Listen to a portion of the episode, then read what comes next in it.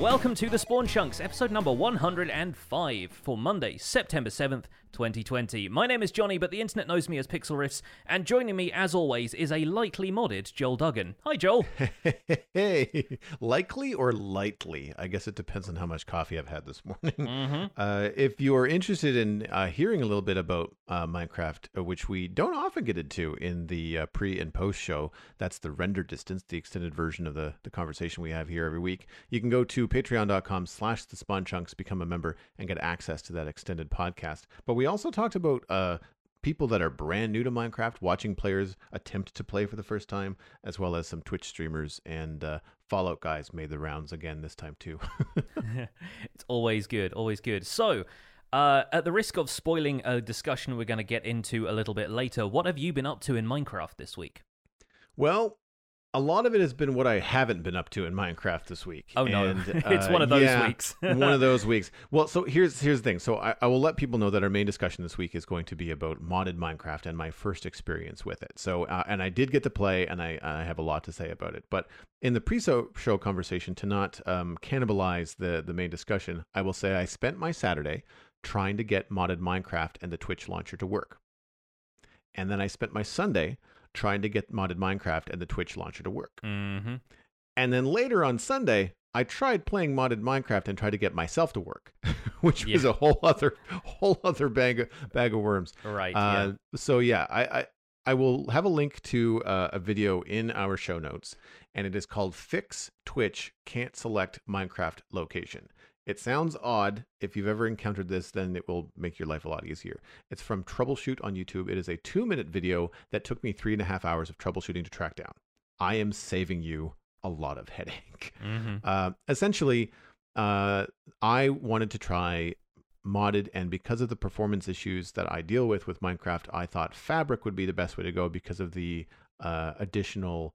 Um, uh, what's the word? Um, not Like efficiency mods, performance um, optimizations. Performance optimization mods Yeah. that are available that are in uh, a mod pack called All of Fabric 3. And so uh, I went looking for this pack, which you cannot install on your install on your own. You have to install it through the Twitch launcher thing, which I never used. And so I had to download the Twitch launcher, install it, and uh, then it wouldn't work. It would open up. It said Minecraft isn't installed in your system, and then it would try to want to install Minecraft and said, "Hey, where do you want to install Minecraft?" Or point us to where you've installed Minecraft. That is what it says. Where is your Minecraft install? Mhm. I've been playing this game for years. I know precisely where my Minecraft install is. It wouldn't let me change the file path. None, none of this was working. What you need to do, and it is a terrible set of instructions from the Twitch launcher. First off, you need to install the Twitch launcher in a folder that does not have any non alphanumeric characters. No dashes, no hyphens, no brackets, no periods, nothing. It has to be just numbers or letters. If you don't, it won't work. Uh, such is my experience on Windows 10. Uh, if you uh, get that far and still won't work, you have to, when it says, Where is your Minecraft uh, install? It's not looking for the install. According to Troubleshoot, who I owe a beer, uh, it's looking for the Minecraft shortcut. So you have to go, right. so you have to go to your desktop and copy the the the the file address for the shortcut because Twitch doesn't want to install or it says it doesn't want to install Minecraft again. It wants to install an instance of Minecraft. Total lies. It wants to install Minecraft again. I now have two copies of Minecraft running on my system. I don't know why. I didn't want that. I wanted to just run the mod pack. Um, so because the way that I thought this was going to work was you install Fabric, and then you launch your Minecraft, um, your your normal Minecraft launcher, like the vanilla you- launcher, yeah. Yeah, you want to play vanilla Minecraft, you play vanilla Minecraft. You want to play Optifine, you know you have that drop down. You select Optifine. Uh, people use it for snapshots. You know, I, I use it for Fabric. You know, I can select Fabric from that drop down list. Nope. The way that this worked, it installed a brand new version of Minecraft. I had to sign into Minecraft again. I had to try to remember what my settings were, which you know, like I, I, I haven't changed those in a year. you know, Yeah. uh, things like keyboard shortcuts. Uh, all the music was at full blast. Like like everything was just raw. You just installed Minecraft for the first time, and so I had to go and like change my mouse sensitivity and like all this stuff, which I didn't want to do. Like I just wanted to play modded Minecraft. So um, it took a long time and a lot of troubleshooting to get this done uh, to the point where I rage quit the installation process on Saturday. I was going through uh, with much to, I want to tip my hat to Ben and to Mini Packs and a couple of other people in my Discord chat that were helping me out through it. But I was just like, screw it, guys. I'm going to go play Satisfactory. Yeah. If, if mod pack makers want me to play their mod pack, like make it easier to do. I don't understand why everybody's using the Twitch launcher if it's such a buggy experience. I I I'm sure there's lots of mod player modded Minecraft players that are just like, welcome to the fold, you know, like well, yeah. welcome to our life. And I was like, well, why would you choose this life if this yeah. is how it goes? I think once um, once you have everything set up, once the Twitch launcher knows where a Minecraft installation is, then I think it's more just like the widely the, the wide distribution of the Twitch app and then the one click install process for mod packs is basically the only selling point of it. Like if you yeah. wanted, you could go to CurseForge, download basically a zip file that had all of the mods and stuff ready to play all of Fabric 3, and you could put that into a separate launcher program like uh, MultiMC, for example, will do that. I use that to launch the replay mod and a couple of other things. And so there are ways around it, but they involve a lot more steps and a little bit more knowledge of where you're moving file folders manually on your file system instead mm-hmm. of the Twitch launcher, which in theory, aside from the steps you've had to go through, is basically a you know a one click install process once you've got yeah. everything set up.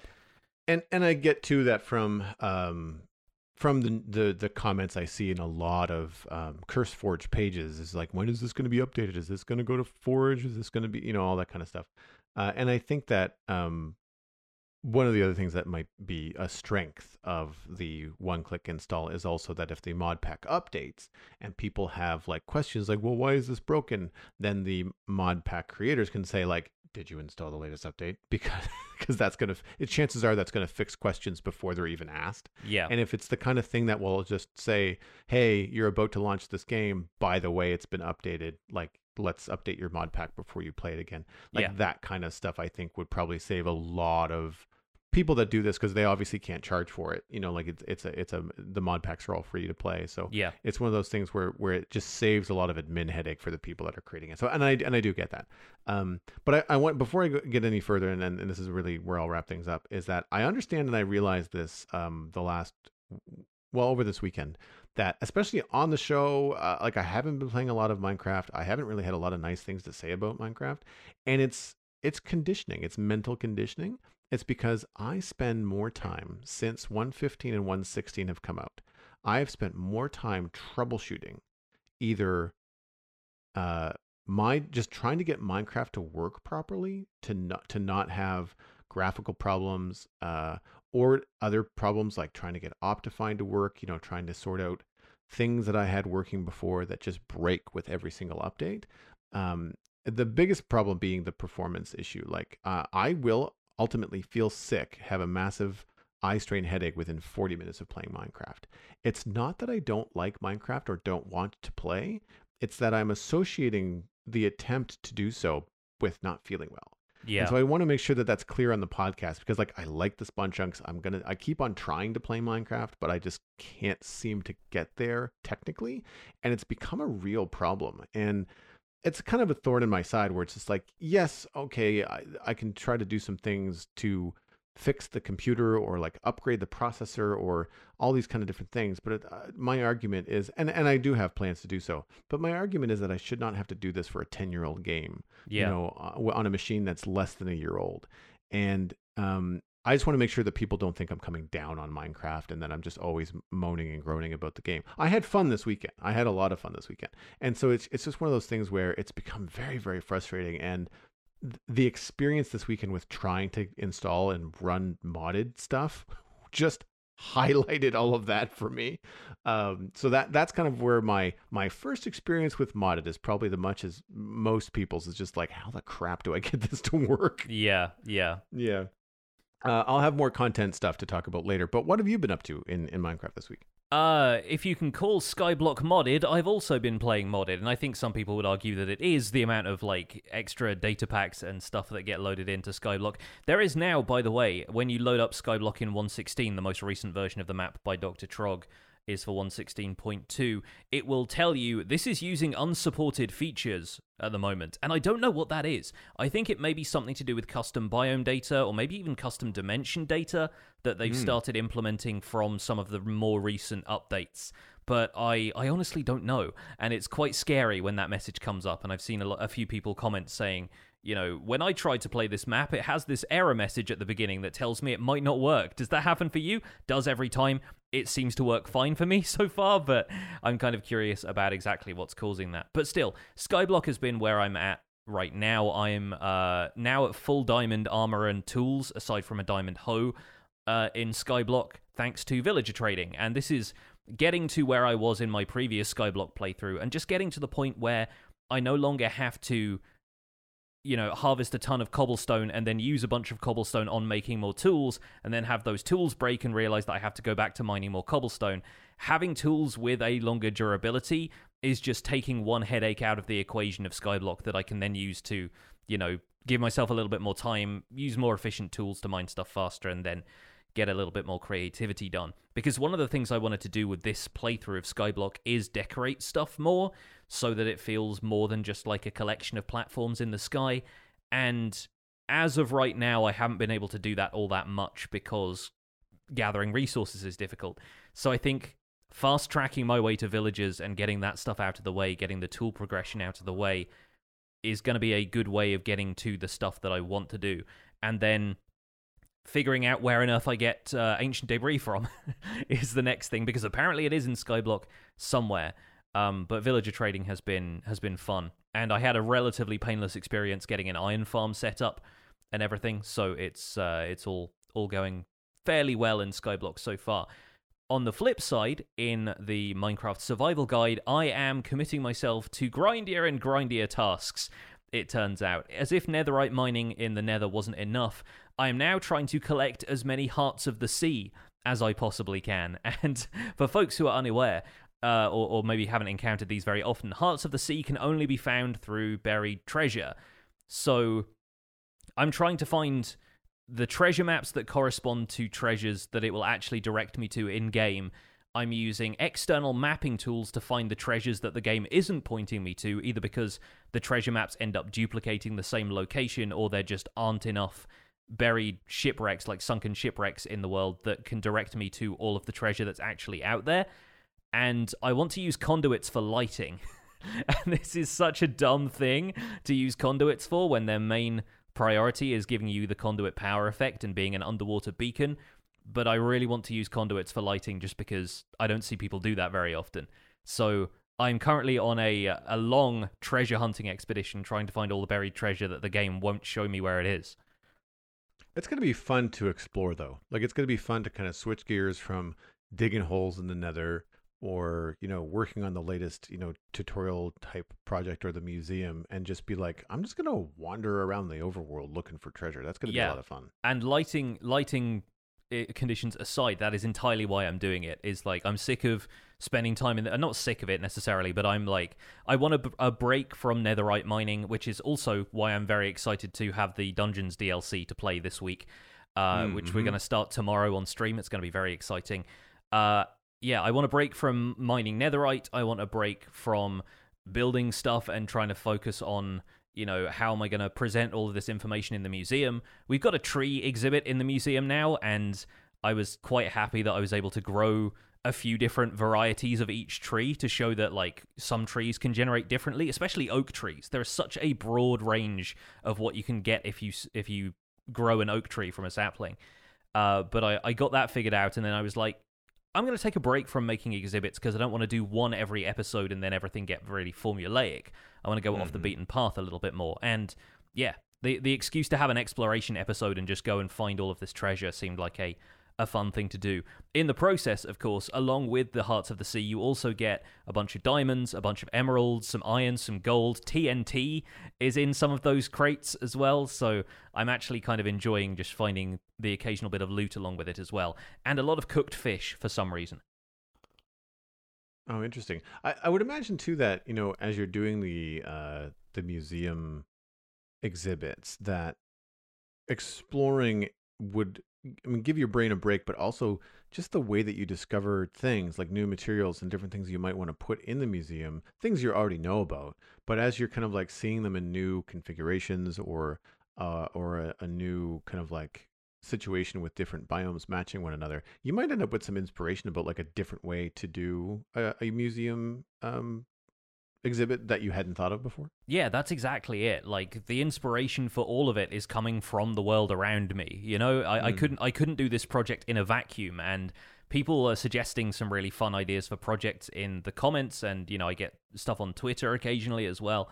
It's really nice to have such a broad game to work from because you can look at things from so many different angles and yeah exploring the world is definitely a fun way of doing that. It's like i don't know how i would really demonstrate the concept of buried treasure in the museum itself because really it's just a chest under a few sand or gravel blocks but I can I- include that in the experience of going and getting these resources that ultimately make their way back into the museum, and the episode itself can feel like an exhibit at that point to get a bit meta about it, you know? Mm-hmm. I, yeah. I I think it's it's kind of a fun project like that because it allows you to rethink where everything comes from in Minecraft and what's renewable and what isn't, and you know you can do an episode all about you, you, or an exhibit rather all about tree farming and have it feel very industrial, or you can do an exhibit about where you would find trees naturally and have it feel very organic. And so I'm trying for a a mix of approaches with each exhibit that I do, and sooner or later they'll end up looking very different from one another.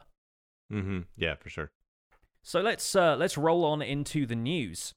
We have some breaking news this time, actually. Uh, how about you take us through the first couple of items here? Sure. Uh, the 1.16.3 release candidate has been put out that uh, takes care of a couple of bugs. Uh, MC198678, giving an item to a uh, and a gold ingot to a baby piglin and then killing it duplicates that item. Uh, and then MC196449, piglins, piglin brutes, hoglins, and zoglins have trouble pathfinding to the player when attacking. I'm giving myself two Minecraft points for not mixing up any of those mob names uh, Minecraft Live. The announcement trailer came out last week. Uh, the event will be streamed live on October 3rd, 2020 at 12 noon Eastern Time. Uh, the trailer promises quote unquote huge updates and a vote for Minecraft's next mob. Uh, obviously, we have the Minecraft Dungeons Creeping Winter DLC with drops tomorrow. There's been no real new trailer or information about that. Uh, we had the links in the show notes last week for the uh, the September 8th release of the DLC. So we'll be talking about the gameplay for Minecraft Dungeons uh, probably next week on the show. Yeah, there was a very brief Minecraft.net article previewing some of the items and uh, the the kind of armor and stuff that you can get, but it was in the guise of like a fashion show kind of thing, and it was just kind of a neat way of presenting that information, but nothing we haven't already seen in the trailers as far as I can tell. So just looking forward to uh, getting to grips with whatever Creeping Winter has to offer, and all of the you know the free updates, the daily challenges, the new merchants in the campsite, stuff like that. More thoughts on that, as Joel said, next week. Um, the release candidate is a brief one and literally happened as we were starting up the show here, but I have seen a few people showcasing that baby piglin duplication exploit, and obviously Mojang wants to patch any duplication exploits as they arrive. A similar thing I think happened with the drowned a while ago. If you killed a drowned right as it converted into a zombie, you would kill the drowned and it would drop the items it was holding, but then you would still get a zombie and it would still be holding the same item. So this is more or less the same thing, exploiting the piglins, uh, like inspecting gold behavior. Um, because I think baby piglins don't ever put those items away, and after they've got a gold ingot, they just kind of run around holding it. So I think that's that's something to do with the way the piglins inventory works. But it seems like taking care of that duplication bug seems like a, a priority. I don't think they would have wanted to leave that until 1.17 came out. So good that that's nipped in the bud now. I agree. I do find it very odd though because when it is a bug like that and people either showcase it or complain about it, I always think like, well, if you don't want to deal with the bug, then don't trade with the baby. like don't do the bug. like if you th- if you think it's cheaty, then don't do it. Like I yeah. You know, I mean, I, I, I appreciate that they need to, to, you know, they want to fix it and stuff like that. But it's just one of those things where I guess temptation just rules out and people can't resist. Um, I mean, I understand from you know from a, a content creator standpoint, especially people that are very technical, that they want to kind of explore all of these things, and it is actually probably helpful to the the Mojang team to have uh, people make videos like, hey, this is precisely how I can replicate this bug, and then that maybe gives them some information on how to patch it as well. Uh, so I'm not discounting the value of like getting the word out, but from a gameplay perspective, like I always look at these bugs like you know, well, for example, you can dupe TNT in a game. There's a lot of people that know how to do it. There's like TNT flying machines and all this kind of stuff, and I've been using TNT in my concrete maker for for months on the Citadel. Man, it's manual. We just have creeper farms, you know, and collect sand. And I have server mates that are very kind and will drop off shulker boxes of sand from time to time. Mm-hmm. Yeah, I, I think it, it ultimately comes down to a game balance thing and knowing that on multiplayer servers, for example, there will be some players who want to exploit that and generate themselves loads of diamonds or netherite or whatever, Mhm. and that can break the experience of having an economy on servers, for example. You know, if you very want, true. if you want to use diamonds as a currency and you've got one player who's just printing diamonds, then you know it's going to ruin the experience for everybody else. And so, if these methods are widely publicized and people are able to find them just through you know searching for duplication glitches, which I imagine a lot of players might, then you know it, it makes sense for them to fix these things before they become a problem that ruins the gameplay experience for multiplayer servers. I think that's probably the main thing. You know, you and mm-hmm. I often you we play single player or we play on you know relatively chill servers where people are not going to try and exploit that kind of stuff. But there are many more servers out there where people will. So it, it's it's a sensible decision, I think, to put out a 116.3 even if they didn't expect to. Yeah, uh, I'm happy that they gave us a full month notice for uh, Minecraft Live uh, with the announcement trailer. I think it's it's about time. It, not, and I don't mean that in an impatient way. I mean like the timing of letting players know that there's going to be an announcement. You know, uh, in due time. I think was was well timed, for the lack of Mhm. a better way to, to put that. You know, like I feel like there's been this murmur, not loud, but there's been this like this kind of like bubbling murmur in in the community of like, know, another another update's been out for a little bit. Uh, I've seen a lot of what I need to see. Like, I wonder what's coming next. There's a little bit of speculation happening, and Mo- Mojang saying like, hey, all right, you know, we've got some, you know, we've got some things to announce. It will be happening on October third. Uh, it's going to be called Minecraft Live. Uh, tune in, you know, at you know 12 noon Eastern. Yeah. Uh, I want to give them a pat on the back for, um, while I have a little snark to say, like, how many different names has this been now for the different things? Uh, but kidding aside, stick with this one Minecraft Live. yes. It covers everything. It covers the main game, it covers Minecraft Earth, it covers Minecraft Dungeons, it covers like any other thing that you might want to announce. It would cover the board game. Just Minecraft Live. It makes the most sense. Thank Yeah. you. Thank I- you. Thank you. I, th- I think before we move on to talk about the content of this trailer, to um to kind of go off what you said about uh you know when they're announcing this stuff, um I I think a lot of people were expecting there to be some sort of event in September still because Minecraft Festival was still supposed to be happening in September, and presumably they would have had all of the content for whatever announcements they were planning to make ready in time for Minecraft Festival, which was supposed to be the in person three day convention like Minecon used to be back in the day. So mm-hmm. I think a few people have been getting impatient because they thought, well, what's the holdup? There's just going to be no in person event. Surely that's fewer things to plan. Why don't we have this information now? So I think, you know, at least they now have come out and said this. And I think it may have been, you know, held up in certain respects by the pandemic. It may have been, you know, just that they wanted a little bit more time to present some stuff that was in the pipeline or you know th- there are there could be a number of reasons why it's been delayed from what was supposed to be the original date of Minecraft Festival Yeah. until October. But either way, now we know, and it's great that they've got this trailer out.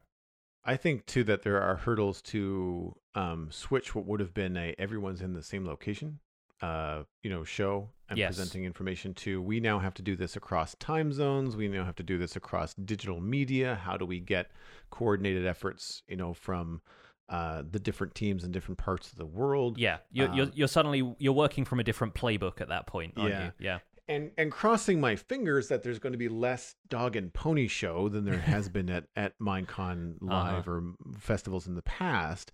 if you don't have that live audience, if you don't have that kind of presentation to do that kind of stuff, unless you want your presentation to be 30 minutes long, you have to have more to show.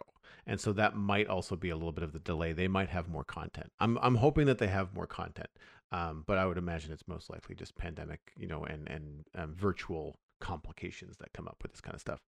Yeah, so going into the content of the trailer itself, uh, it was largely, you know, just animation and a few big text, uh, wall of text kind of things that, but and, and literally like two words is the wall.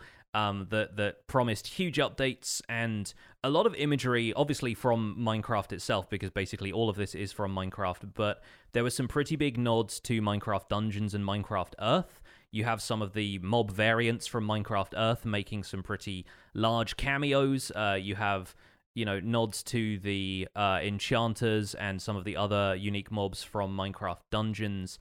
And to me, this kind of illustrates how Minecraft has grown broader in definition than just the core game. Like you were saying, everything kind of comes under the heading of Minecraft Live now. And it probably points to updates for those titles being a larger part of the live presentation. Um, I'm thinking it would probably be something along the lines of a roadmap for Dungeons DLC and whatever else Earth has going on because I should really check back in with Minecraft Earth at some point. I kind of miss being able to do it while walking around, which is the main reason I, I haven't. Um, but they've been doing kind of seasons of content that have been rolling out and certain outfits you can get for your player character and a lot of stuff has just kind of been popping up in Earth constantly in the background while we've been more focused on updates from the core game. So I think uh, if if anything, if there's a big announcement about Minecraft Earth, it might give me um, you know a, at least a couple of days to just poke around inside Earth and see uh, what exactly is different before they uh, they have this event. I need to pop into our Minecraft Earth channel in the Discord because I know there are some people that are still enjoying the game, and and, and I also know that Minecraft Earth made some adjustments for um, closer to home gameplay with the pandemic and, and things like that. But yes, um, we don't mention it much on the show, but I feel like an unfortunate kind of set of events with the combination of releasing Minecraft Earth leading into the winter in the northern hemisphere, uh, followed quite quickly by the pandemic kind of squashed any momentum that the game had. Yeah. Uh, I liked it. I thought it was fun. I didn't personally play it very much, um, mostly because it was dev- it was device related. I have an older phone, so it Yeah. just it wasn't it wasn't I wasn't able to play for very long at all. yeah. but I do battery, remember- battery life was always a concern with yeah, it. but I do but I do remember enjoying um because what I would do is basically my 15 minute bus ride home from the gym is is basically you know you're tired you're not I don't have a lot of brain power like I just and I like well here's a good opportunity when I'm moving across on public transit to kind of take advantage and see what's up with this app. And I do remember like you know enjoying that part of it um, but it's one of those things where like it, it hasn't really crossed my mind. Uh, however um, I know that you know there are a lot of um, like new mobs and mob variants and like different things that it almost feels from the news that I uh, I've seen. I do remember on one episode that we kind of covered like oh there's actually been some decent patch notes come out for Minecraft Earth and there's been some different things. Yeah. Um I kind of wonder if some of it is kind of like a bit of a testing ground because it's uh not the mainstream, you know, M- Minecraft app. I wonder how much of the the Minecraft Earth team is like, well, let's take this spaghetti noodle and throw it at the wall and see what sticks and see if it's appealing and if it becomes almost like meme like within the Minecraft Earth community, then that might be worth looking into, like whether that's something that makes it into dungeons or makes it into, you know, Minecraft, you know, Prime, you know. Yeah, if there is like a significant amount of momentum behind the Muddy Pig, for example, making an Mhm. appearance in regular Minecraft, and I feel like you could get a similar movement out of something from Minecraft Earth that you got from Brown Mushrooms when one of the developers pledged to get those into the game, and everyone was, you know, yelling at him on Twitter, kind of jokingly. And yeah, you could you could easily do stuff like that, especially if you're you're kind of using Minecraft Earth as a sort of focus group for stuff that could work in the core game. Uh, speaking of which, of course, the other big announcement that the uh, the trailer for Minecraft Live made is that there is going to be another mob vote. And I think this is probably a bit of a relief to people who didn't want to vote on another biome because ultimately we've still not seen the improvements to mountains that they said they were going to make from last Minecon. We presume that's going to happen, um, you know, at some point when the next major update comes out. And then beyond that, there are still four biomes which they've pledged to update in future because they weren't going to discard any of the ideas that didn't win but we just don't know when those updates are going to happen. So I think the the feeling in the air generally was if we're voting on a biome again, we riot. Uh, and so they've switched back to the idea of a mob vote. Remains to be seen whether it'll be like the mob vote that happened at the first live streamed event back in 2017, where we eventually voted for Phantoms and the other three ideas were consigned to the void. Uh, we will see if that happens or not. But bear in mind that they've also promised new mobs with each of the biomes that they've announced. so there mm-hmm. may end mm-hmm. up being, you know, a lot of new mobs in the game ultimately anyway, and this is just a vote for something completely different. This is going to sound crotchety and harsh, but I care very little about voting on content now. And I uh, realize that there are results eventually, like the Phantom is a great mob. I think it's an excellent addition to the game. But I think that, in my opinion, they've mishandled the momentum on the idea of voting on content and I just see it as a way for them to try to get people to tune in to to watch it live, just to be there for the vote and have their you know voice heard. Um, I it's prove me wrong. You know, uh, have the Minecraft vote this this uh, October and have the new mob show up in December. You know, like just if that happens, I will change my tune. I will eat my hat happily. Um, I will also be pleasantly surprised if the new mob in Minecraft, quote unquote, is not just voting on one of the Minecraft Earth variants to bring right. over into yeah, Minecraft. Yeah. Because the vote on the next new mob, uh, either very telling or intentionally misleading. The two mobs featured in the trailer when they announced that possibility for the the, the live event were the Muddy Pig and the Moo, the Moo Bloom.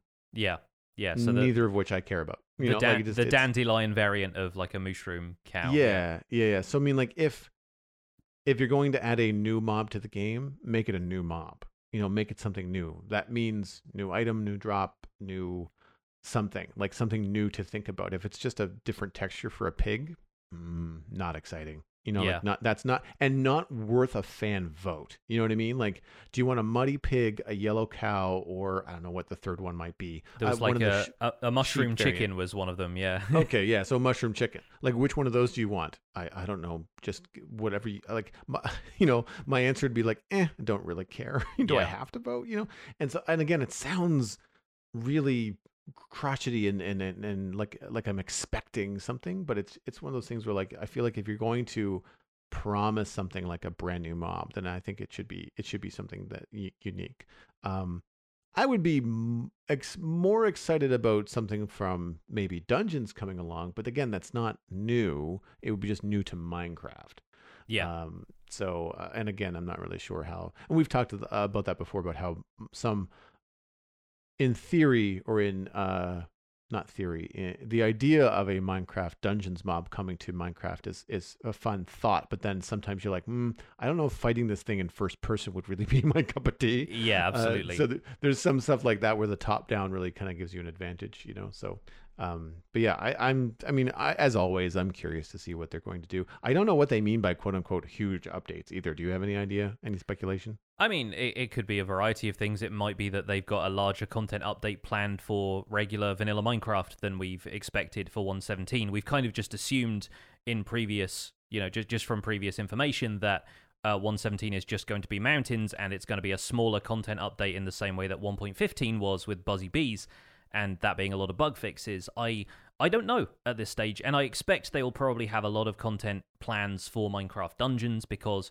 it's been a popular enough game and it has the capacity, as we discussed on last week's show, to be pretty easily expandable into other dimensions, other biomes, you know, a variety of other weapons and approaches to the game. And they've talked about in their developer diary the plans for expanding the end game content of dungeons. So it may be they have some plans that are already in the pipeline, and some more of that is going to be announced along with whatever happens with the main show. Um, yeah, I, I, I'm kind of with you on the the mob vote thing. Like, I, I understand that. Yeah, it, it it seems like a long wait between stuff that we've previously been told is going to be added to the game based on our votes, and then we still don't have a mountain biome. I think it is the you know uh, it's often the case that people don't quite understand how much effort has to go into the development of these things and uh I, I think a lot of the time with a game like Minecraft, especially, new features have to be tweaked and balanced. And if they don't know which one to prioritize first, they can't draft all of these things immediately and then just have one ready to go at the drop of a hat. It is more complex than that. But I do think like you said, the timing could have been better. The idea that we aren't getting to see the results of last year's vote before we handle this year's vote does seem like it's just slightly mistimed. Um, but I'm hoping Yeah. that we get we get something significant to vote on. And to that end, I actually have some thoughts on that, but they tie into an email that we're going to be reading in a second. So Yeah. Yeah. And I think that the, the other thing was, and this came up in my Twitch chat this weekend because we were discussing the idea of of uh, the mountain update, and the question was, and you might remember this. Uh, did they announce that in addition to the to the actual mountain biome update, that they're going to be looking at the way the terrain generation worked? Was that something Yes. that they were? Yes. Okay. Yeah. Because because that would mean like if you want to read between the lines here, and you're talking about quote unquote huge updates, right? The way that terrain generates in Minecraft would be a huge update. Like that would be a a, a large. That would be a, like a Nether update level kind of change to the overworld. mhm. And so that that could be something. You know, I'm gonna put on my tinfoil hat and say like, hey, you know, like that kind of stuff would be really cool. Um, at the time in the trailer where they're talking about huge updates, there's also a shot of the Minecraft golem and um, the um, minecart rails everywhere. It's just a fun graphic, but my brain went like, oh man, I would love them to upgrade minecarts. Like that Mhm. would be another huge update, something that's been part of the game and really not changed much for several several years. I don't think. Um, certainly in as long as I've been playing the game, so since like 2014 or 15, I, I've not seen um, 14, 15? No, sorry, um, 16, 17. So like in the last three or four years, I've not seen any major updates to minecarts. So that that kind of thing would be fun. So to kind of end on a positive, speculative note, like there are some things in the game that haven't been touched that I think would be exciting and interesting for players if they announce some changes coming to not just so much new content, but more like we're we're gonna update some stuff that feels a little bit, you know, ten year old, you know. Yes. And in previous years, you and I have managed to get a stream going where we've commentated Minecraft Live as it's happening and done a kind of live coverage thing on Twitch. I think we're looking at doing the same thing this year. So, tentatively, we can say that you can join us probably on my Twitch channel, uh, twitch.tv slash pixlriffs, on October 3rd, on Saturday, October 3rd, when the stream is going to go live and Joel and I, if we're available, will be commenting on it. I know last year I was in Spain, so I think you did it on your own, but then the previous year we did it both of us, and we're going to try and do the same thing again if we can this year. Yes, uh, that I have to look up the dates. That might coincide with the Thanksgiving weekend in Canada. Right, But yeah. Mostly that's a Sunday, Monday thing, not a Saturday thing. So I'll just have to be I'll just have to be in touch with family a little bit ahead of that and just be like, hey, can we put like if you guys think Saturday's a good day, can we say no? Yeah. maybe move it to a Sunday. Uh, but most of the time it's like a Sunday. Usually it's like a Sunday. That way people don't have to worry about getting up and going to work on a Monday morning after a big Thanksgiving family dinner. Sure, yeah, yeah, yeah. So yeah, you're always too full to move the next day. So um, so yeah, we'll look at that. But we'll we'll let people know you can watch this space. You can watch you know Jonny and I on Twitter and just kind of like you know fi- figure out what's going on. We've got about a month before that actually happens, so we'll fill in the details between now and then. Yeah, we'll definitely have some more details for you on the show itself uh, once we get a little bit closer and we can finalize some of those details. Moving on into email, we have uh, a couple of messages this week. The first one is from Pixel Shoes. Hi, Jonny and Joel. After turning in one of your podcasts, sorry, after tuning into one of your podcasts a few weeks ago, I am very much hooked. I love the way that you break sometimes overwhelming pieces of information into easily digestible, quote unquote, chunks. I see what you did there, Pixel Shoes. Uh, my uh, question this week is about Minecraft boss fights. The only official bosses of the game are the Ender Dragon and the Wither. I would also consider a raid along the same lines, even if you don't officially call it a boss. Do you think that after the release of the Nether update this summer, that Minecraft is due another boss fight? Uh, as a builder at heart, I, I'm still a little afraid of the Nether. I'm not sure if I'm the best position to argue either way, but would love to see a further change or challenge, excuse me, for later game players to enjoy. Uh, adding such a, a huge concept and potentially large mob to the game could prove challenging, and making sure a balanced experience was still available would be tricky. What do you think it would drop? What would the, its attacks be? Could it possibly even be stronger than the than the Ender Dragon? Would love to hear your thoughts on the subject, especially in regard to how the game would balance out. Yours, chunkily, Pixel Shoes. So this was what I was holding back when we were talking about the mob vote. Because what if the mob vote at Minecraft Live was for a new boss mob? Mm. I feel like that'd be a, a really interesting thing and probably quite a scary thing for the developers to put in the hands of the players. Uh, but I do wonder if huge updates and this giant mushroom cow kind of inspired people to think maybe maybe a giant boss mob is kind of on the way. And I obviously don't want to set any expectations for that and then have it not be the case. But I do like the idea. We had a little bit of a back and forth in Discord about that because somebody said, "Wouldn't it be funny to fight a giant mushroom and have like the, you know, the the the the, the hooves of the thing descending on you from a great height?" Um, but then we eventually settled on the idea of like a dune style giant sandworm um, that you could summon in maybe in like a mined out desert and it would either regenerate the sand as it went kind of leaving a trail of sand like a slug leaves a trail of slime or it might turn into a bunch of sand blocks when killed because we've been talking about having renewable sand for all of the TNT that we're now using to mine for netherite in the nether, what if a boss mob was to drop those? If it turned into a bunch of sand blocks when killed and it was such a giant thing that that left a whole area completely covered in fresh sand. I feel like having a boss mob be part of a renewable resource like that would be really interesting. So that's a, that's an idea that I threw out there as you know something that would be interesting to see in the game, and especially since people have talked about the overworld needing a boss. Since the Wither is considered the Nether boss, despite being able to summon it everywhere, all of the ingredients for the Wither come from the Nether. And the Ender Dragon is obviously the end dimension boss, but the overworld doesn't have any, and I think that's largely because you don't want to stumble into a boss fight as a new player just exploring the world. So you need a Wither style method of summoning it that players won't be able to do anyway, but very deliberately. Um, so I was wondering if, yes, somehow some sort of you know giant thing to be summoned in the desert and could also, with a, a kill two birds with one stone kind of approach, solve the problem of needing renewable sand in the game. That's an awesome idea. Like Yeah. I my my I grew up watching things like Beetlejuice cartoons and like so gi- a giant like black and white ringed sand like cartoony sandworm would be yes. right up Minecraft alley. Like that would really make it make it cool. I I even was thinking like what if the you summit it in the desert, but what if it leaves the desert and starts turning surrounding biomes to sand like as it travels? Oh gosh, yeah, like a over- terraforming mob. yeah. yeah. I mean that's pr- probably technically very difficult to do from a game development standpoint, but it would be really neat if if it would like you know destroy trees but turn dirt into sand as it touched it, uh, and so maybe killing it right away isn't the best strategy. Like maybe you want to kite it around and say like I need this to kind of turn some of this into sand so I can you know mine it up later. That that would be interesting. people in our live chat are pointing out there is the option for that to get super griefy, but then again, the wither already is. You summon a wither in somebody else's base, you end up with the same thing. So Mm-hmm. yeah, it, it it it lends itself to the mob being dangerous to something other than just the player, which adds an extra dimension to the boss mob fight itself. I don't know. There's there's some interesting options there, but yeah, I, I like the idea of a boss mob that also serves some functionality within the game. You have the Wither providing a beacon, you have the dragon uh, you know, spawning gateways that take you to the outer islands now, and also, you know, dropping a dragon egg as a trophy item. It makes it kind of special that way.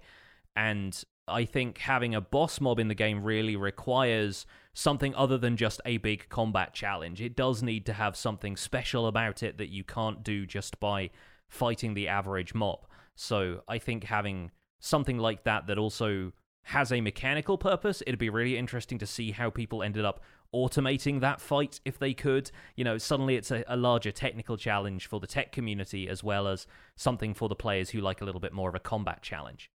Yeah, no, that would be really, really cool. I think that encompasses kind of everything. Uh, and it's funny, I didn't see that thread in our Discord, but my brain went to something very similar. Uh, I will give a nod probably to Tango Tek's uh, Lava Boss, the Kraken, that he put out a video for Yes. last year or the year before. Mm-hmm. Uh, but my brain went to like a tentacle mob, like a, a, a kraken type thing. Uh, a single tentacle for me was a little bit more Minecrafty, like it's a little bit more simple. So not that much different from a worm, uh, you know, in terms of you know it, its model, you know, in shape, in general, kind of like fight scheme.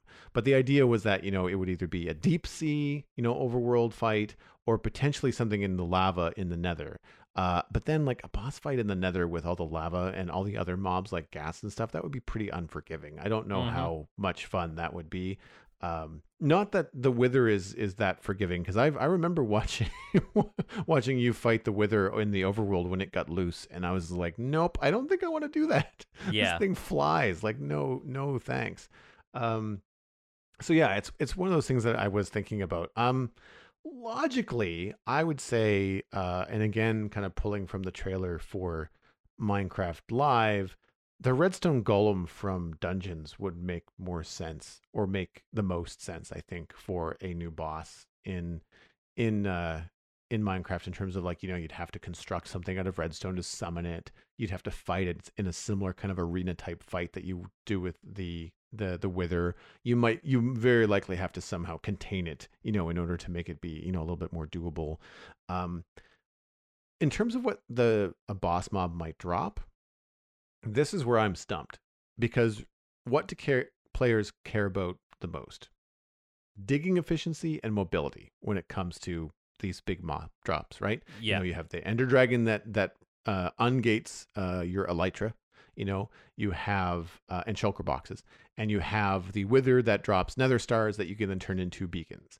So what can you do to add to the game that's going to help uh, a player and make the player motivated to fight something like a redstone golem or this tentacle monster or the sandworm. The sandworm is the it's you know it's the your idea it's it's the renewable sand that's the that's the reward right? Um but well like what about another boss dropping netherite or a netherite star or something that gives a better beacon? I like i don't know where you can go with it. Ultimately though i think that if you add a new boss fight to the game without adding a new item something that's brand new not just more of what we have already or a, a, tweak to what we have already. I think you'd have to add something new to make it interesting to players for them to want to tackle every time they play the game. You know like every, every time they start a new minecraft save are they going to want to fight the new boss for a specific reason or are there already two other easier ways to get that thing uh, in minecraft? Because there's only one way to get a nether star right? There's only one way to get uh, elytra unless you have a data pack. You know like uh, in the vanilla game you have to go beat the dragon to get elytra and shulker boxes. Um well i say have to. You can probably squeeze your way out there but it'd be t- tricky. Um but with with those rewards like you'd have to come up with something really appealing and and, and make the player want to um engage with that boss. Yeah, yeah. What if going back to your idea about wanting a, a minecart update? What if uh, beating a redstone golem dropped something that you could add into a minecart that gave you more control over the minecart? Uh, So it had like effectively like you know you've lost the lever that controls which direction minecarts go for a really long time, and then suddenly you have a minecart that can power itself just by like pulling a lever back and forth or something like that. I don't know. There there are a variety of you know rocket power for a minecart, so it travels faster and makes minecart travel viable again. You know something like that could be uh, could be kind of interesting. Yeah, there's there's a a variety of things you could add to different aspects of the game, and it, it all just depends on what's. I think the the reason I like the sand idea is because sand is such a fundamental thing. It's just a block, it's just a resource, but it ends up getting used for so many things that mm-hmm. you know ultimately just having renewable sand seems like such a big concept for the game compared to an item that say if it drops something for minecarts if you don't want to use minecarts then that's a very specialized item that you just don't really have much of a use for so ideally it has to be something that really changes the game in an interesting way and that's where you know my ideas for new stuff tend to fall apart And it's the kind of thing that I, I would imagine if that was to happen, we would hopefully get the kind of Mojang flavored surprise that we did with Striders, you know? Like just yeah everybody kind of going like, what? Okay. hmm Yeah, that's that's the kind of stuff I look forward to is them springing a, a- mob on us where a boat would have done. It's good. Uh, let's move on to the next email though. This one comes in from Dilken7, who is a new content engineer member of our Discord. Thanks so much for the email. The subject is learning redstone. It says, Hey Joel, hey Pix, I am relatively new to Minecraft and now finding myself faced with what I'm sure is a hurdle for most new players redstone. I'm an electrician, so logical approaches to basic circuits make the most sense to me, figuring out foundation components, understanding how they work, and building out larger and more complex solutions to problems based on these smaller building blocks dropper and hopper clocks, pulse extenders, NOT gates, dropper elevators, item filters, etc. Is this how you both learned this ridiculous red dust functions in the game, or do you take more holistic approaches to larger redstone circuits as standalones rather than a collection of smaller parts? Interested to hear from you. Love your work. Signed that annoying guy with a million questions in Discord, Dilken7. Well, thank you so much for the uh, the email. It's I think it's really interesting to to hear about Redstone from someone who has real world electronics experience because I feel like a lot of people don't have that foundation to understand Redstone from to begin with. So uh, I'll let you answer this one first, Joel. How how did you learn Redstone to begin with? So while I'm not a pro, uh, I've learned from watching other Let's Play videos and less from tutorials, uh, mainly because I think the things that happen in Let's Play videos are more practical. A lot of times when you go searching for tutorials, they're usually like the most efficient thing built in a void in creative mode. And while functionally you learn how to do things in Redstone, it's not very practical if you're a survival player like I am. And so um, I often will go back to the tutorial for reference. Uh, and a lot of times, folks like uh, Nembon or uh, Mumbo will have their Redstone world available to download in the YouTube description, which is really helpful because um, sometimes listening to somebody that knows a lot about Redstone talk a mile a minute about it is hard to parse. And it's a lot easier to just download the thing and look at it and fly around it at your own pace, poke things, and you know have a copy of it and see what's up. Um, my fir- my trick for learning uh, Redstone has always been to see something achieved in a let's play like a, a, sorting system or a waterway or something like that and then trying to recreate the concept by hand from memory without going back to reference. Yeah. Uh, i'll more often than not get stuck but i'm usually farther and farther along each time that i try something new before i reach a point where like i don't know how to do this timing circuit or I don't know why this piston door is not doing what I want. Why am I not able to get this redstone signal to do the things that I wanted to do? uh, timing on um, like auto smelters and things like that. Uh, and then I will go and look at the tutorial for reference. Um, I think the best approach is to learn each thing as you need it rather than trying to learn all of the components all at once. Uh, I find that I retain information and you have a better practical understanding. Because uh, sometimes the simplest way is the best. Like sometimes one of my favorite things to do with Redstone, especially when it's like live on stream, is like setting up a quick workroom and putting up to you know a quick you know six smelter you know furnace array with a minecart and a couple of hoppers and then say oh hey if i want this to kind of like siphon off some of my nether rack i can do it this way. And it's kind of like spitball stuff. It's not meant to be compact. It's not meant to be permanent. And it's just a kind of a fun way to say like you know here's one solution to uh, one of many solutions to this particular problem that players usually have you know when they're setting up their first you know smelter or storage system and that kind of stuff I find fun to dig into my existing knowledge, but then say like, all right, well, I've done this these two ways like a number of times. What's a different way I could try this? And just sometimes you just end up stumbling on something new. Um, I think the uh, for me, also not really getting overwhelmed has been nice because I didn't need like flying machines for the first two years I played Minecraft. Yeah. So I didn't learn how to make them. So I didn't have to like learn it and then relearn it because I forgot it. So I, I usually just approach it that way. My solutions and my missions are usually practical, you know, like storage things or farms or whatnot. Um, I haven't gone into like trying to make anything like crazy, like a flying mining machine, because I just I don't think I have the need for that. Yeah, I'm kind of the same. And as somebody who hasn't learned much of electronics outside of school, I found the theoretical component of Redstone really difficult to understand on its own. Like you, Joel, I, I feel like I found much more value in practical examples and how is this actually going to affect the way I play survival Minecraft rather than how exactly does this redstone dust work? And whenever I try to learn about redstone stuff through stuff like the Minecraft wiki, text based resources, my brain completely shuts off. Like, I can't read comments about redstone sometimes and try and figure out what people are trying to say because it is quite difficult to describe how to do something in text rather than explain it practically on screen. Like I'm, a, uh, maybe that's just for me, but I'm a much more visual learner in general. Um, I'm going to read you an example sentence from the Minecraft Wiki article about redstone dust, just to prove my point here. Uh, quote.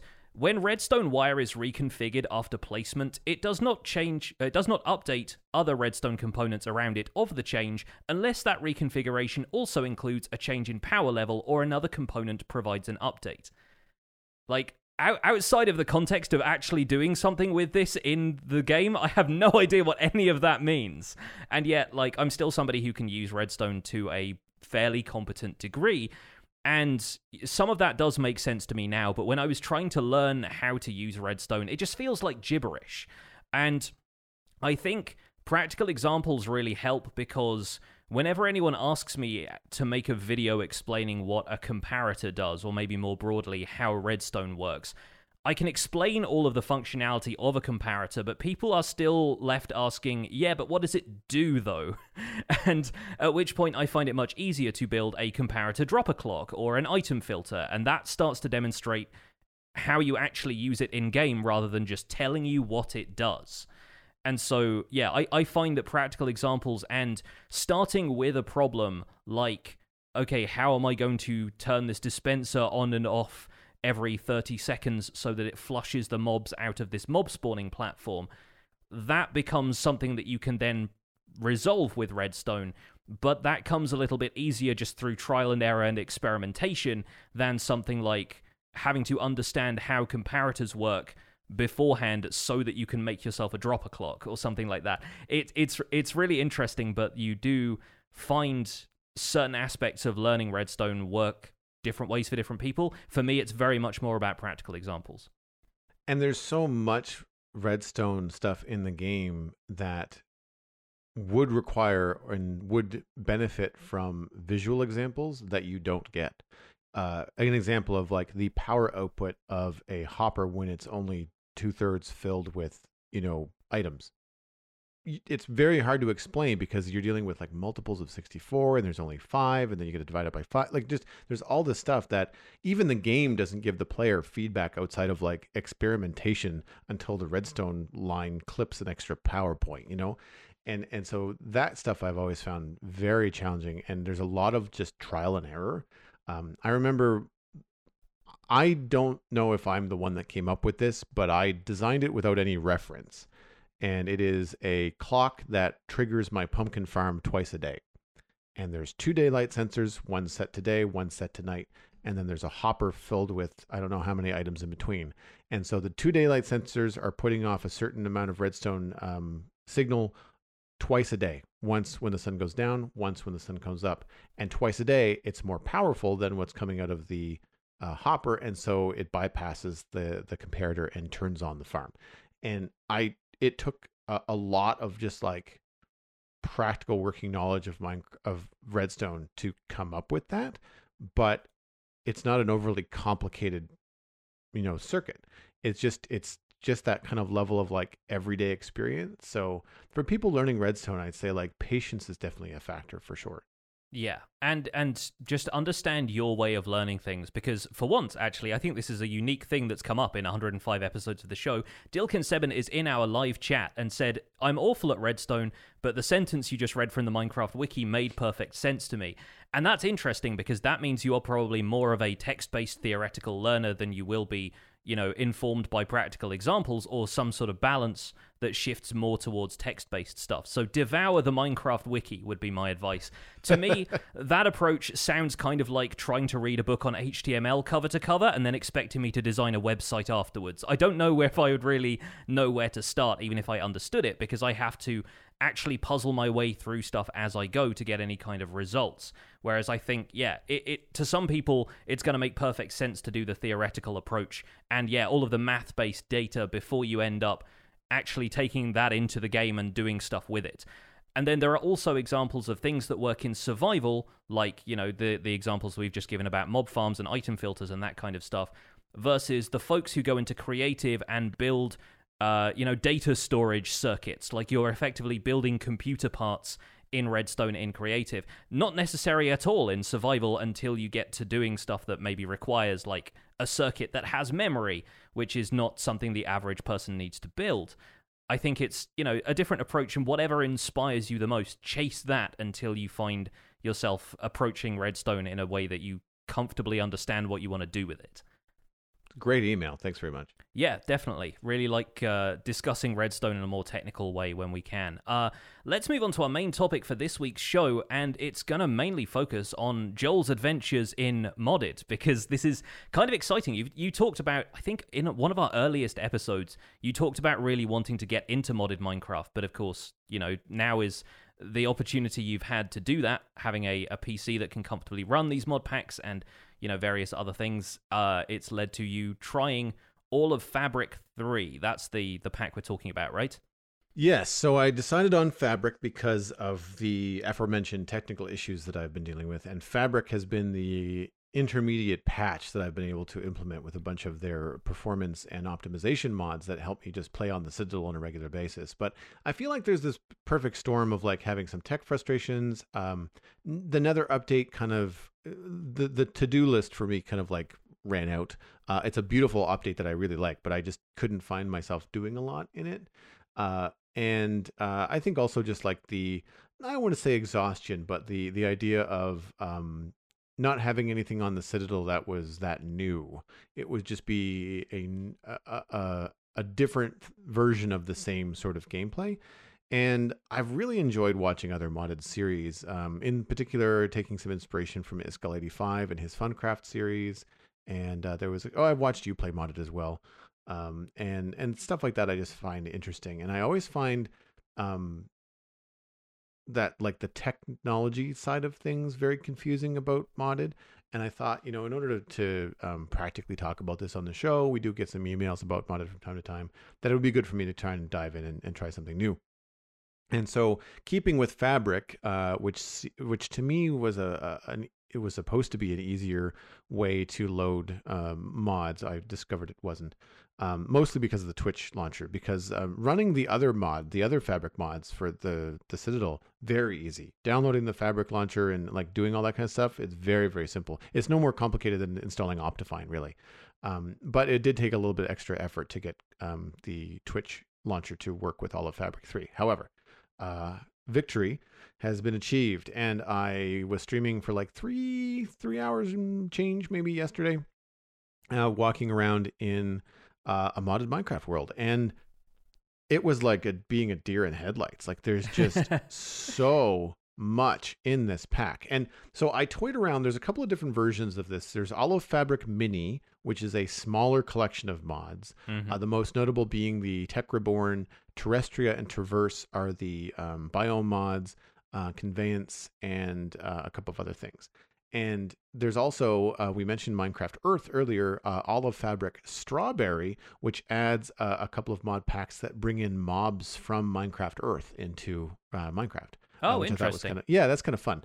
Um, I believe Cosmic actually in our community is, is messing around with All of Fabric Strawberry. Um, but All of Fabric 3, I was toying with Fabric Mini, but I thought, you know what? I, I might as well, I don't want to start a new world and then realize I really like this and be like, oh, I should have had more, more, you know, stuff installed. So as overwhelming as all of Fabric 3 is with over 130 mods, uh, not all of them are content mods.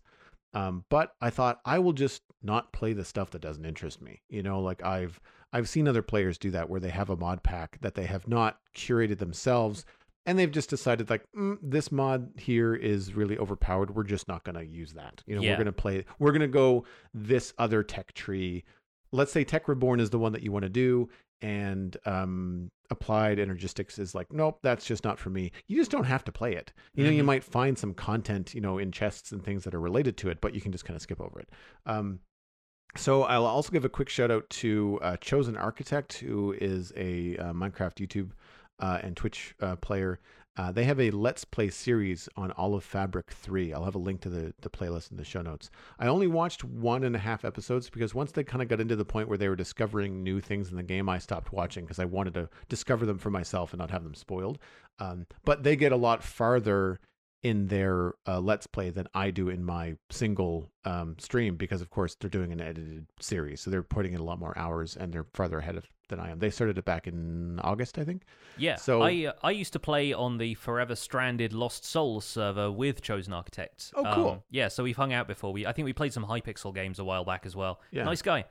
He's a re- he strikes me as a really nice dude, very articulate, really good content, very easy to listen to. Uh, his time lapses and he's a really cool builder too. Like he does some really fun stuff. It's not just all about the tech mods with him. It's not just progression. Yeah. It's it's it's like, well, I've progressed enough today. I've discovered like six new blocks. Let's make something pretty out of them, which is I, I find really really interesting. Which is how I want to approach uh, my playthrough. What I was hesitant about uh, doing in my playthrough was um, starting from scratch again. Uh, as interesting as it was to do the 116 adventure to the Nether, uh, I just have no desire to just go back to stone pickaxes and Sure, stuff after yeah, being yeah. three years of endgame. Uh, however, this mod pack gives you the opportunity to really get going in a hurry, uh, specifically if you find villages. So, as a tip for anybody that might want to try this, you go into villages and there's just a lot of things in terms of um, the food packs that are in there, the um, different things that you get for uh, drops and, and materials. You can find an awful lot of stuff in the chests in villages to really get yourself going. Like, I haven't had to kill an animal for food or plant and harvest any food. I've just been collecting stuff and it's been fine. Uh, so Yeah. that worked out great.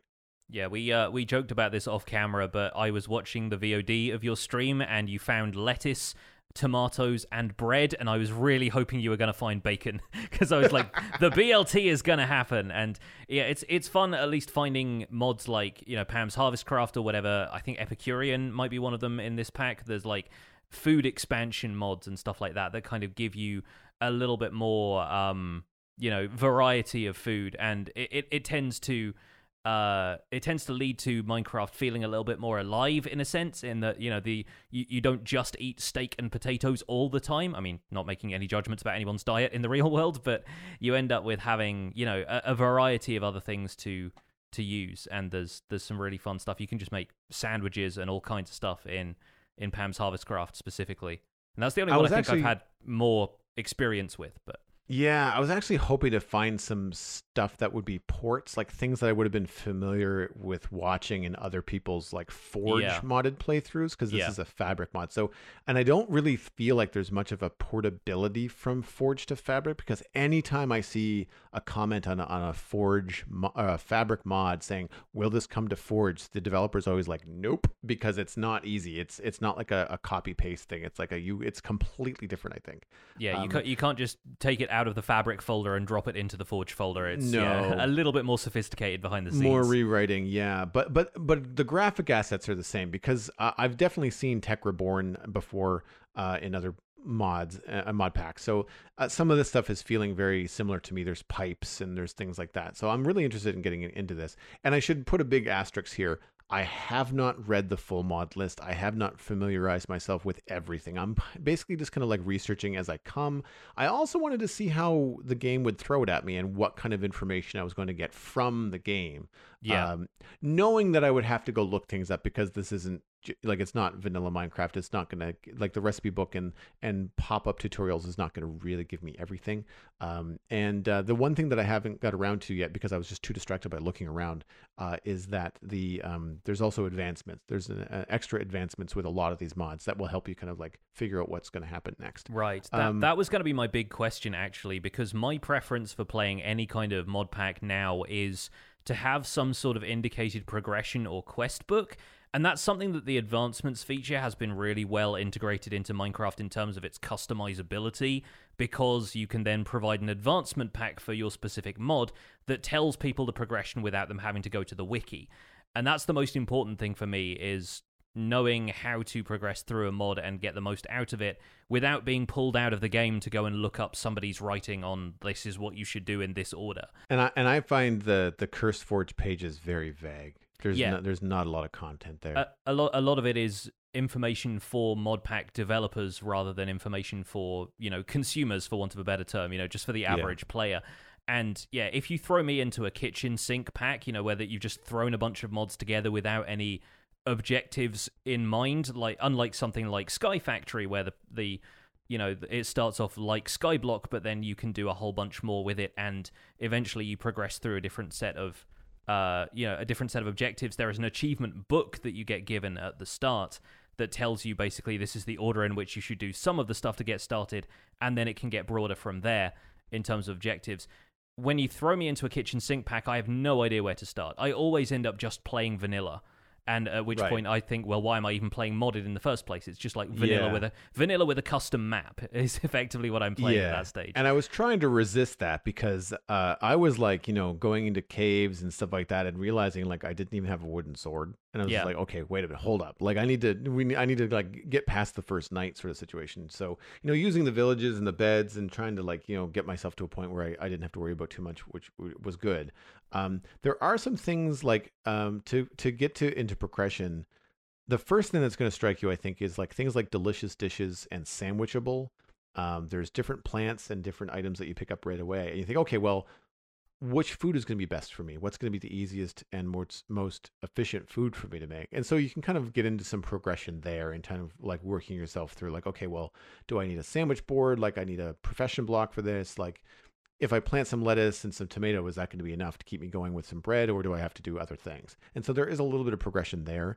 Uh, there's also a, a mod called Patchouli, and I am not sure if this is meant for mod makers or for mod players or both.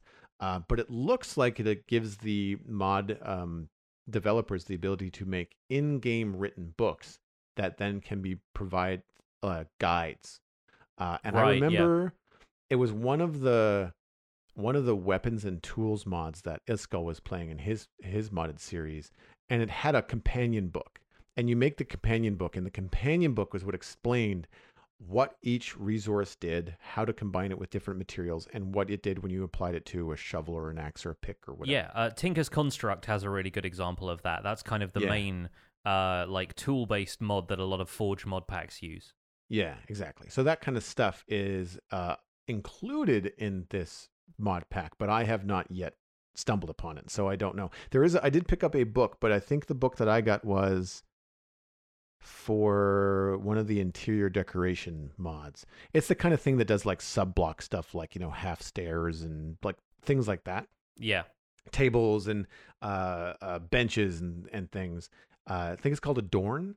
And and so as soon as I got anything to do with Adorn, all of a sudden I found a book in my inventory. And so I didn't see it drop. It must have just appeared. I, there was just so much happening on screen at once that there's a few things I think I probably missed. Um, the first thing that I noticed about playing were the biomes. Um, there are a lot, uh, and they're similar but then very different compared to vanilla Minecraft.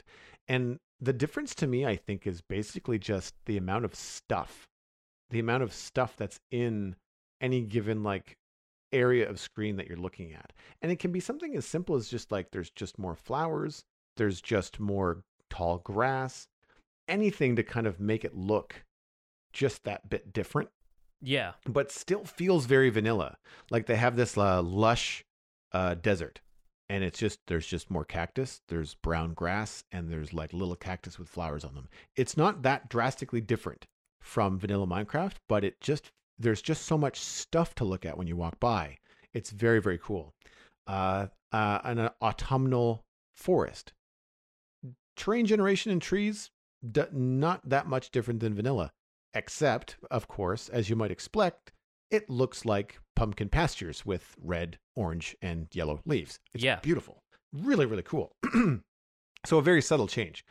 Uh, so, stuff like that was basically me walking through the world going, ooh, shiny, and then forgetting what I was saying or doing and like walking off to go do something else. yeah. That that was Um, that was going to be one of my other questions. Was how much of this is just repurposing vanilla blocks in different formations? You know, how much of it would just end up being Yeah. reproducible in the vanilla game? And it seems like it's about 50-50 from the screenshots that you posted here. There's like yeah. like like you said, the terrain itself, just the generation of you know sand and dirt and hillsides and stuff like that, does not seem all that different from vanilla.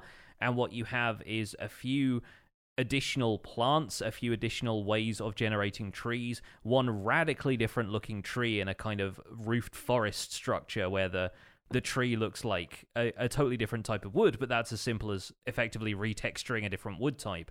And then, yeah, you've got a few other things here that look like, yeah, vanilla with sprinkles in a sense, but it's it does provide a a visually different experience right away, which kind of tells you immediately you are playing modded now, which is I Yeah. feel like an immersive part of the experience and kind of a good way of getting players started off thinking, oh yeah, this is going to be a completely different aspect of the game.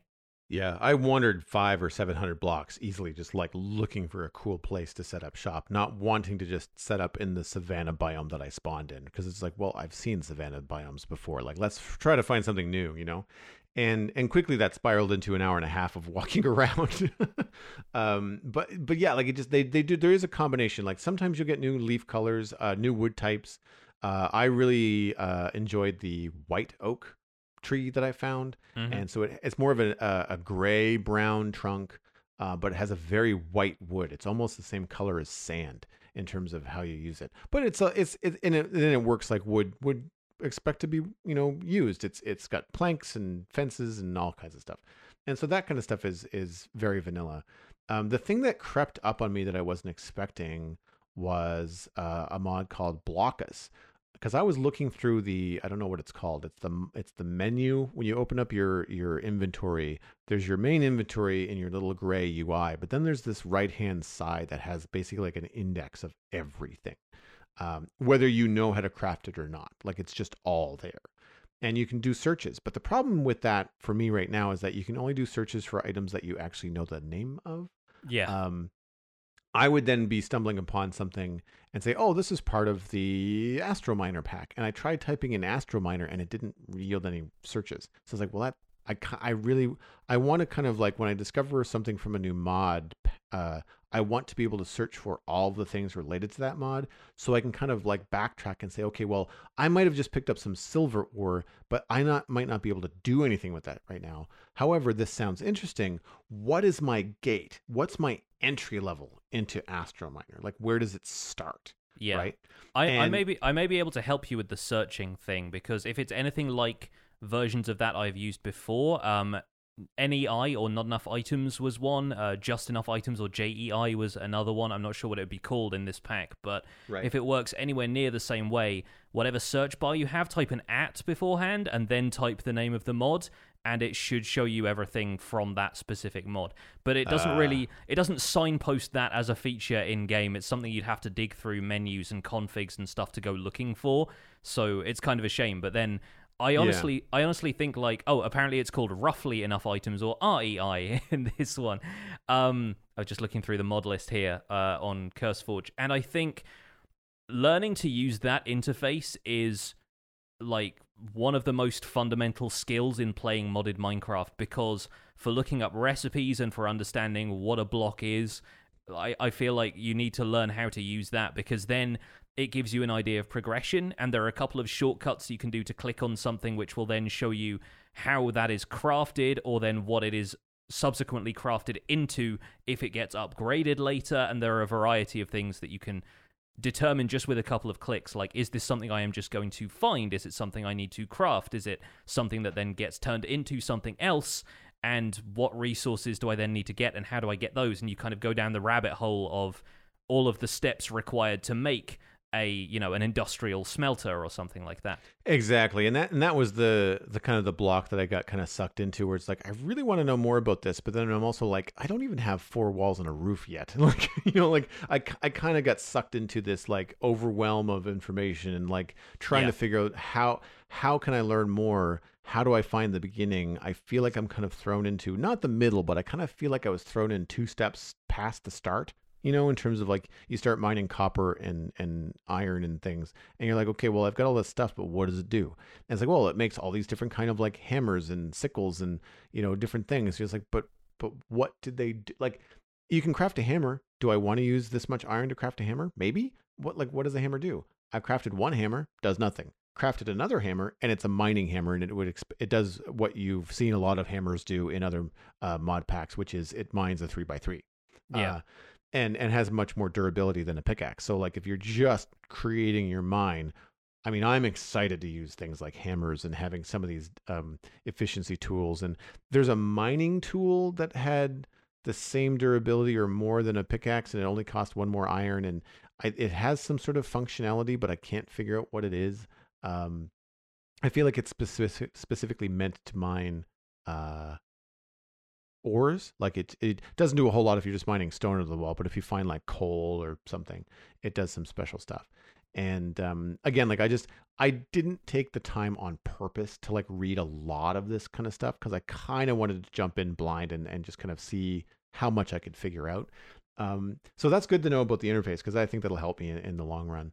Um, I I really enjoyed looking into the more complicated stuff. I want to play this like a tech playthrough, so I'm probably going to focus mostly on like the tech mods and stuff like that. But I'm Mhm. enjoying the biome stuff a lot, and I it it to me it's like you've got Terrestria and Traverse, which do a lot, but then there's there's another uh, two more. Um, one's called Woods and Mires. The Woods and Mires is the one that I feel like adds an awful lot to the detail in the game. Yeah. Those those tend to be in between biomes. So you'll have a swamp and you'll have a forest, but in between you'll have like a lush swamp. And so it it takes that kind of hard border of something going from from land to not land and turning it into like well now there's like little bogs everywhere there's a ton of plants and it just sort of feels like a more natural progression um, i used the Ecotones world gen uh, i don't entirely understand what it's supposed to do that's different from vanilla uh, other than add some more biomes and and create a smoother transition between biomes I feel like Ecotones is more meant to work with Terrestria and Traverse rather than anything on its own.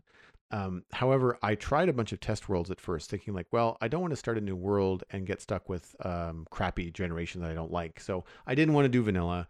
Uh, I looked at the uh, Simplex Terrain generation, and while it's cool looking at first, it's really samey. Like it's just these rolling hills and mountains. Everything is very even the one or two villages I came across when flying over a a simplex um, world gen, they were really broken. Like they Mhm. really didn't jive well. Yeah. Whereas the villages that I've seen with with eco um, tones seem to be a lot more in better integrated. So I went with that. Um, I've spoiled a little bit for myself in flying around some of these test worlds. I saw some structures in a jungle that I do not recognize, and they are huge. Like I'm talking like nether nether fortress level like um structures to to explore and Real jungle out. temples is what you're after. There. Yeah, yeah, yeah. No, it looked really cool. And uh, in my playthrough, uh, there's a floating island. No idea what that was. I swam up to the top, realized that not only is there a skeleton spawner in there, but it sounds like there's probably a zombie spawner in there too.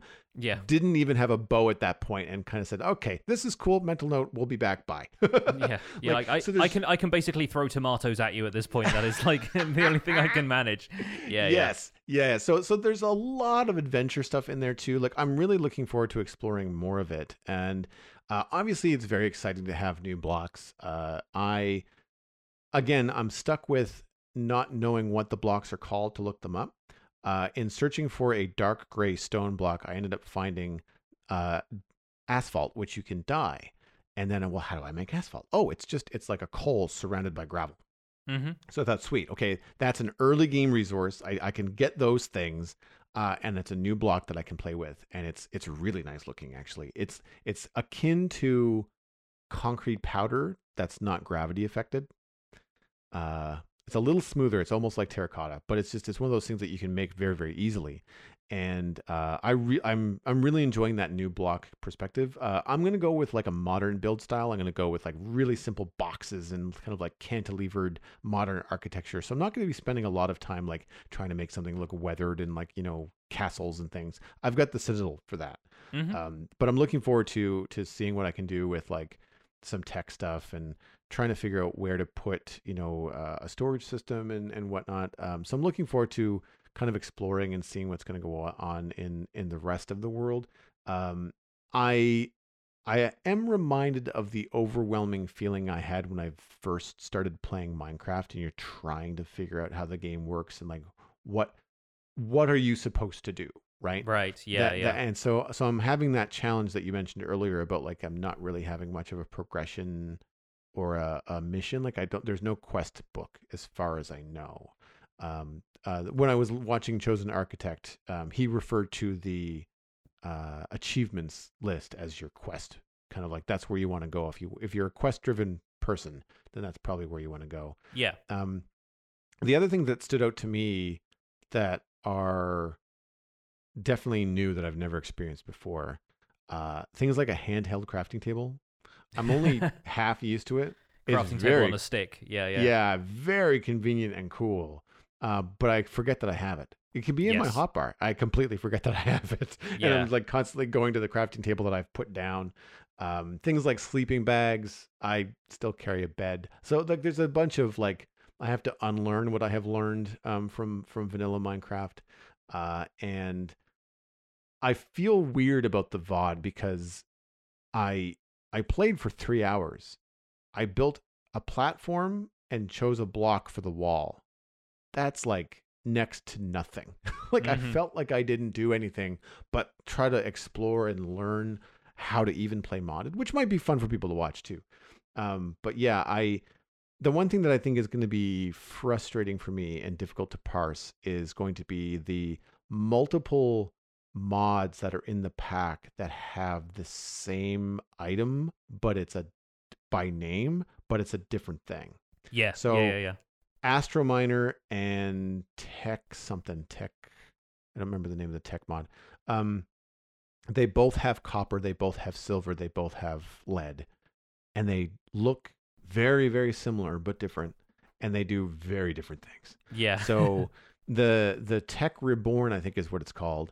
That is all to do with like smelting and and plating and like augmenting, and so like you can turn you can put plates on a furnace and then turn the furnace into something more efficient and all that kind of stuff. But then Astro Miner is more like axes and swords and like uh, augmenting weapons and that kind of thing.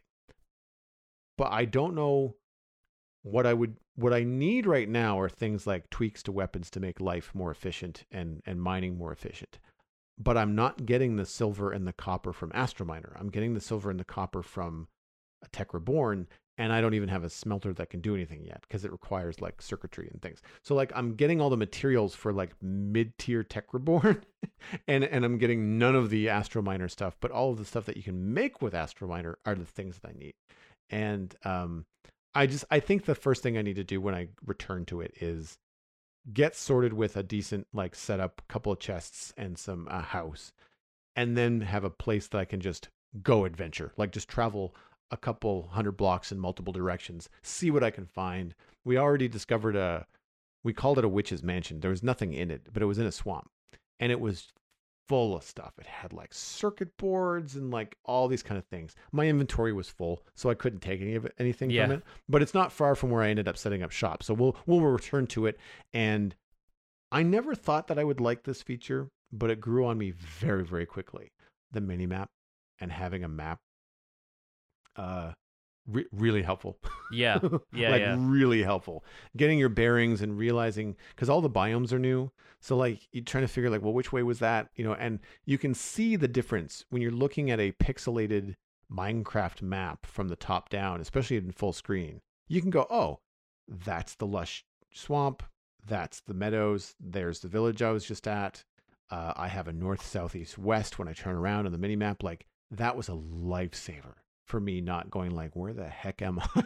Yeah, you know, especially, half the time on especially when the when the terrain is so unfamiliar to you in the early stages of a modded playthrough, then yeah like you're not going to be able to navigate by landmarks in the same way that you do in vanilla. You don't know what that biome is on your left to begin with, much less how to get back there if you get lost. So I really feel like mini maps are kind of yeah, the the bread and butter of modded playthroughs. It's funny like the range of mods in these packs is always really interesting to me because you see 130 plus mods and from the outside that can look kind of intimidating. What you've got to remember is that this includes things like a mod which resizes the advancement window and that is all that mod does. So that is one mod down out of 130, and it does something fairly trivial, like uh, you know a mod which allows you to bookmark and favorite worlds in the menu. You know, you got to remember that when you see 130 plus mods, they aren't all content mods. So if you're intimidated by the size of a mod pack and you think, oh, my computer's never going to be able to handle running 130 mods at once, some of them are just tiny tweaks which just customize some stuff about Minecraft that the mod author found you know needed to be customized. Um, on the other hand, you do have surface biome overhauls. You have mods which add underground biomes to caves. There are new generated structures. uh, one of the first things you encountered was an iron golem that had laser vision. it had Yeah. like a had like a cyclops style visor on the front of it. Oh yeah. And you were, it was looking at a villager, and you were like, "Wait, did that just shoot something?" And then it turned to you and looked at you with its single cycloptic eye. And I was like, "Oh, okay, this is that kind of mod pack, right?" You also Yeah. have stuff like jetpacks and things like that later on as well. So Yeah. Yeah, And, it- and and my my mode uh apparatus at the beginning of the stream was stealing from villagers. So I was just like, I'm just gonna back away slowly from Yes. from this dude. We ran into uh you probably hadn't seen it, but we ran into a, um, an obsidian golem later oh, on. interesting. Yeah, yeah. Yeah, no, it uh, crying obsidian type stuff had like the weird. Um, he looked like he was part of a. Oh, what's it called? What's the thing that sets your spawn in the Nether? Like a respawn anchor. respawn anchor. So it looked like he had like colors from a respawn anchor instead of the rose, the rose vine that goes up them, and had Yeah. like a respawn anchor colors going up them. It was Uh-huh. really interesting. I have no idea what it does. Maybe it's just a tougher iron golem. Like I don't, I don't know. Um, but but stuff like that is really kind of cool to come across. And some of the the thing about the, all the mods is like sometimes the mod just does one thing, like adds twelve new kinds of flowers. That's it. That's all it does Yeah. you know and sometimes it's just pretty sometimes they actually do dyes um, sometimes there's other things like there's one mod in there where its only function is that you can bone meal regular size flowers and get a duplicate that's it Mhm. so there's a lot of it in here. One of the reasons that I, I just decided to play this mod pack is that there's a lot of it in there where it's like this isn't your first minecraft playthrough. You've probably restarted the game a number of times. You don't necessarily want to go through that early early game grind right now but you want some new content. And i feel like there's a lot of like quality of life kind of like skip the intro kind of mods in this which i'm okay with uh, and and I feel like that's going to be it's going to be good because it's going to it's going to help me skip over the content I've done a couple times already and just move into you know the other stuff, right? Um, so it's it's one of those things where uh, I'm really looking forward to exploring more, but I'm curious, and I, I would be remiss if I didn't ask this of you, as someone that has a lot more experience with with modded playthrough than, than I do. Like, do you have like any advice for someone that has just kind of like dove in at the deep end, um, and and wants to explore it, but like doesn't want to get frustrated? You know, like to the point where I, I like I don't want to get frustrated to the point where it's not fun. I don't want to spend half of my gameplay on the wiki. You know what I mean? Yeah, that that's really what I was saying about learning the item lookup interface that's on the right hand side when you open your inventory. That is paramount, I think, to understanding basically any mod pack. And a lot of the time, yeah, you'll be able to look up recipes that way so you don't have to go to the wiki. Even if you don't know what a thing does, you can just pursue like you can go down the rabbit hole of like, well, that sounds like it. If if it's called like a something grinder, then like okay, that probably grinds down resources. I'll probably need that later. What do I need to make to make that? And they're usually pretty good at providing kind of snapshots of the GUI of each thing that's going to be. You know, it's either a furnace smelting something into something so you can tell what that's supposed to do. Yeah, Or it it's- requires energy. Where do you get the energy? Like I Yeah. saw some stuff like that. I had trouble with going through that because I did I did kind of like backtrack and figure out how to make a stone post, which is basically a stone fence post. Yeah. Um, and and multiple different variants, which is really cool. So you can make them out of like end stone and red sandstone and all this kind of stuff. But you have to make a rod and then combine it with stone. And I figured out how to do that. But I was looking at something where it was like a very complicated smelter thing. And I was backtracking to figure out, okay, well, this comes from this, comes from this. And I found like like the root of where you need to start. But then I couldn't go back forward again yeah, yeah. you uh-huh. know and so the problem was there was like okay well i learned how to do this sort of but i need to go back to where i was and i can't get there and i don't Yeah. remember what item i started with like did i start with the ingot or did i start with a weapon like how did i get onto this tree and i just couldn't figure out how to do it and it, there's some ui stuff that i find very frustrating Yeah, that's the Um, thing. Le- learning the UI is half the battle because there will be shortcuts that obviously aren't surface level, but they allow you to either undo the last few steps of the kind of clicky rabbit hole you've gone down, or they are the reverse shortcut of you clicking through to get to that stuff, where you click back through holding down shift or control or something that will let you go Oh. back up the levels. And so yeah, It, it's it's it's one of those things that's kind of difficult to describe, but once you have it down, it just becomes muscle memory, and that's how you navigate, you know, JEI or NEI or Yeah. REI in this case. I I feel like there's probably a lot of like um uh not mu- well yeah i guess muscle memory but there's probably a lot of like click shift click right click stuff that Yes. mod players are just used to that i'm just like not Absolutely. even think, not even thinking to try so that's probably what i need to do maybe a little bit on my own before i j- jump into the next the next the next stream where i'm stumbling over my own my own mouse finger Yeah, um, I- one thing I, I will say that was very frustrating that I know is not my fault. I really feel like it was a shortcoming of of one of the mod. Uh, I don't know which one, but uh, when I go to type in a search bar, and if I hit a hot hotkey, my expectation is that that hotkey should not do the hotkey thing. The hotkey Yeah. should that key should type the letter N or whatever it is that I'm doing. I ended up in some config screen that I could not get out of. I actually had to quit. I had to task manager quit Minecraft. you had to like force kill the instance Yeah. of Minecraft. That should not because I bec- because I could because I was typing like someone had said like it was that REI or NEI or something. We were talking about the interface at the top of the screen that when you point your cursor at something it tells you what you're looking at, which is Oh, really yeah. helpful at first, but then also ultimately distracting and very far away from where I'm looking. So I'm just like I just picked that thing up. I know that I had a UI indicate to me what that thing was. I didn't read it because it's at the top of my giant monitor. So I have to try to figure out if I was going to move it. And someone said, oh, that's probably in this sort of setting. So I went searching for it. And I went, when I hit search and I t- started typing, I was looking at my keyboard because I was trying to peek around my microphone. And I looked back up I was like, well, what happened? Why am I in this config screen and how do I get out of it? Things like cancel and quit but don't save did nothing. yeah. Nothing. You know. The screen. Oh, I was mad. I, I had to I had to disable a couple of keyboard shortcuts for Draconic Evolution when I played SkyFactory 3 because it did that. It basically opened up a, an Armor GUI that I had no access to at that point and I was like, "Wait a Oh, minute." yeah. yeah, it's it's bizarre some of that stuff, but it it all comes down to uh, there only being a limited amount of keys on the keyboard and everybody having their own mods do, you know, convenient shortcuts for those things. And I think again, it's one of those things that as you build up experience with modded, you go into the controls and you basically eliminate any kind of key press.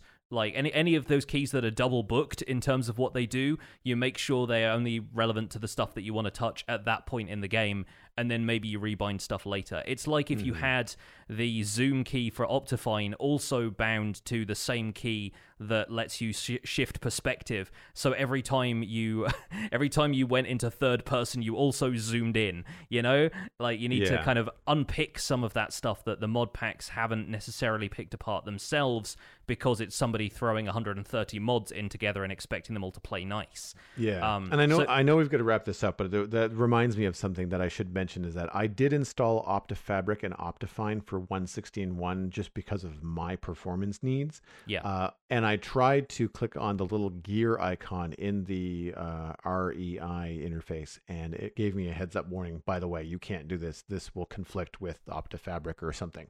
So Yeah. if you're going to play this mod pack, just be aware that there are some.